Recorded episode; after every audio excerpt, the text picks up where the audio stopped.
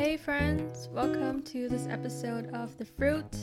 This is my second time recording this because I've experienced weird, ugly feedback and my computer is just making like wind noises.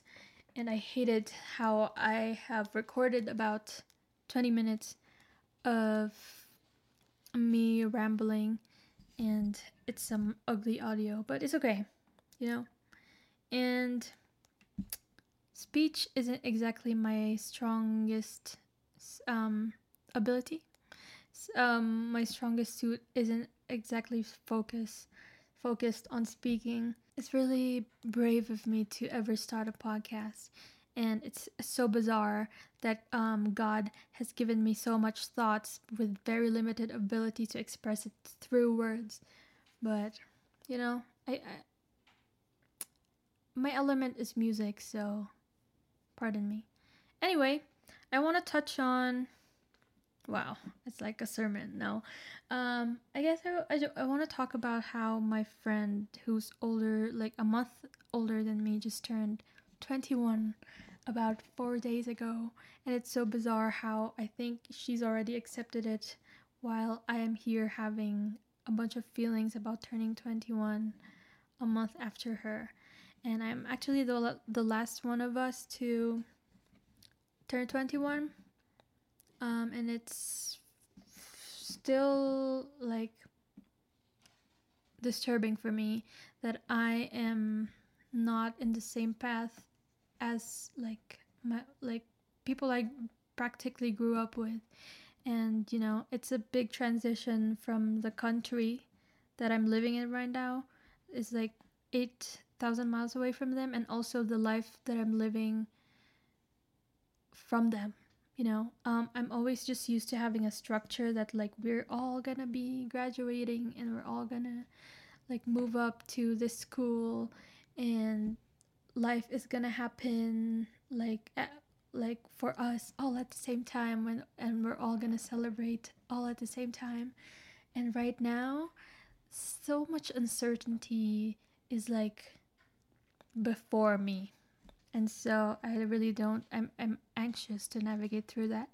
But, you know, I've I've come this far and you know, the fear is still there, but like there's no point dwelling it on in on what dwelling on it anymore because life is going to happen no matter what. And you know, at least um, the best I can be grateful for, I guess, is that I actually don't want to end my life this time. Trauma dump, baby. So, anyway, um, like I said, I've experienced a lot of uncertainties and downfalls and regrets ever in my life, really, on my 20th year. When I, like, the moment I turned 20, we had an interview date set up for us to move across the globe as soon as possible, as soon as we can. And so I guess I'm gonna be doing this whole 20s thing in a completely different country, different culture. And I haven't even met anybody here. I don't know anyone. And the last time I've had really an interaction with a crowd is before the pandemic and the pandemic happened when I was 17. I was a, a child and uh, I don't know. I don't know how to navigate through this as a young adult, I guess. That's what that's what we're called. And yeah, it's, it's, it's scary. I've never felt this aimless in my life ever. I feel like I've always always had direction.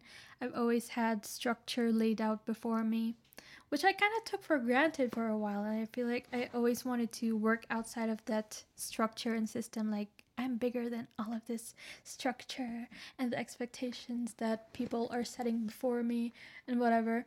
But actually, stepping out of that was scarier. And I wish I could just have a structure laid out before me all my life. But you know, I, I guess it's a good thing also because it forced me to make like forced me to have great great faith for big asks and so you know it's amazing how I would know that God gets all the glory for all of this if it came to fruition and I could never take credit for any of it, which is, you know, amazing. And even though it has been difficult, I guess this um, year had been, um, God had worked in my life more than ever, really. And aside from carrying all the generational curses I'm trying to break, you know, I, it, it's kind of um, a, a fulfilling thing to be able to i guess end the generational traumas even though i'm i'm literally the only one to feel it and to manage it and to break it and to navigate my life around it. And so it's approaching a year actually since we moved across the globe. And a lot of things things had changed not just my living situation but me as a person. You know my life here had forced me to have a complete turnaround from the messy teenager that I was. I started unconsciously having to change habits. I've started to eat intuitively because I didn't um, realize before that it actually affected so much of like my hormones and stuff and like like my mood and my emotions obviously because I didn't even realize that it had a significant I guess impact on how I interact with people. And so yeah I I didn't want to be seen as irresponsible anymore just like like who I was as a teenager. Um I was a difficult teenager though. I like I feel sorry for my mom for having to deal with me at that um, time. But, you know, a lot of guilt and shame of mine came to the surface when we got here because I was so aware of how I've disappointed my mom countless times while I was growing up. Um, let's say I just wasn't an ideal child. And so a big part of me really wanted to stop being an inconvenience to her anymore and at the same time be be of help to her. And yeah, for a long time I guess because of that, I idolized like what people thought of me and I'm, I'm like so eager to prove myself that I am not you know who I was and I'm never to be who I was. And like I I so badly didn't want my future to be affected by the the decisions of teenager me. and so I guess I've beat myself up a lot for like every single thing that I find difficult for me, but like not as difficult for other people. And so, you know, I'm working for victory instead of from victory. That's why I'm constantly exhausted. And I was talking to my brother one night, and he noticed that I looked tired and upset all the time. he's a smart kid, although he's all over the place sometimes because, you know, he's a teenager. But I expressed to him how frustrated I am of myself because I feel like we're 10 months in being here, being away from the home I've known all my life. And I feel like I'm still so far away from the person that I want to be even though you know I, I realize that that that's clouding up my mind that I actually have come so far even though I still have some miles to run and I guess I just I was playing catch up with the kids who like the immigrant kids who grew up here. I've been frustrated that I haven't I haven't reached like my full potential and I feel like I'm beating myself up every day just to get just to get closer. Um, but my brother told me that I'm actually doing better than I think I am. Um, one of the reasons is because my mom was um, exactly my age right now when she had me. She had me at 21. And growing up, at least where I came from, mm, the probability of people lasting together when they get married young is kind of risky and it's a little taboo. And so, you know, it was kind of instilled in me growing up that I should keep my heart to myself for like a little bit longer and not rush into anything. And yeah, I think it manifested too much in me that, you know, even though I had a boy crazy face as a teenager, like like most girls does having crushes, you know, like most people does. Um I kind of out- outgrown that, and for a while I had worn proudly on my shoulders that um, that independence, and I genuinely was apathetic towards dating and relationships, and I kind of I was kind of judging people um, who were like my age or younger than me who are getting into relationships, and so yeah, I guess I wore that like um independence and like that I will never be an eligible bachelorette bachelor, bachelor bachelorette or whatever, you know. I I'm just not I'm not even kidding. People around me, like my co- closest friends, my mom, and like everybody who knows me, always told me that they can't see me with anyone. Like they can't imagine me dating uh, and so, you know, for a while, I was low key proud of that. Like, oh, okay, I- am pure. like, no. But, you know, I don't know about you, but I've had conversations with my friends where we try to, like, predict or, like, guess um, what kind of person would fit, like, each of us to date. And, like, if one of my friends is like expressive or extroverted, they would fit someone who are like will keep them balanced or you know exactly like them you know like and like if one of us is like, introverted or and shy they would be good to be paired with someone who like can order on a restaurant for them and so but when it came to me people are like i, I really don't imagine anyone for you. For for a while, I guess until now, I I have like I have worn that in me that um people my friends are saying that like I'm out of everyone's league and like I just will never fit anywhere. Like it's like it's not a bad thing though.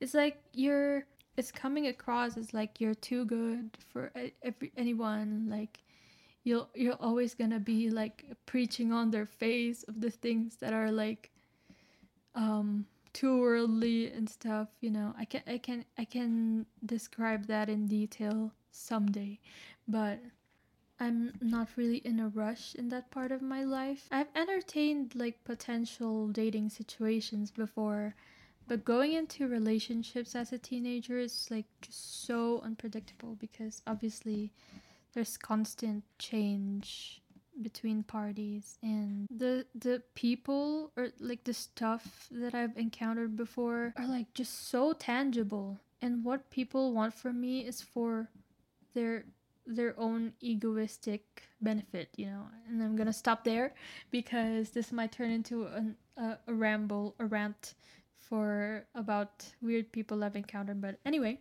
I don't I don't think I've ever really had a chance to put myself out there in the first place anyway in this like young adult thing for me to say like oh this is what you have to do but you know i'm i'm still figuring that part out. Maybe maybe someday i will be like ready to talk about stuff but um, even though I'm kind of inexperienced in that part of my life, I guess I I've known like I've seen enough to know enough. I guess at least now for making decisions. And so even though you know that happened, I guess I've just been insecure too. And like I think that's one of the reasons why I've put myself under the shield of independence that you know because people around me have expressed that I'm too sad and I've inconvenienced my mom with that too and she'd expressed that you know she she hopes I find someone who can deal with like my emotions and like my depressive side.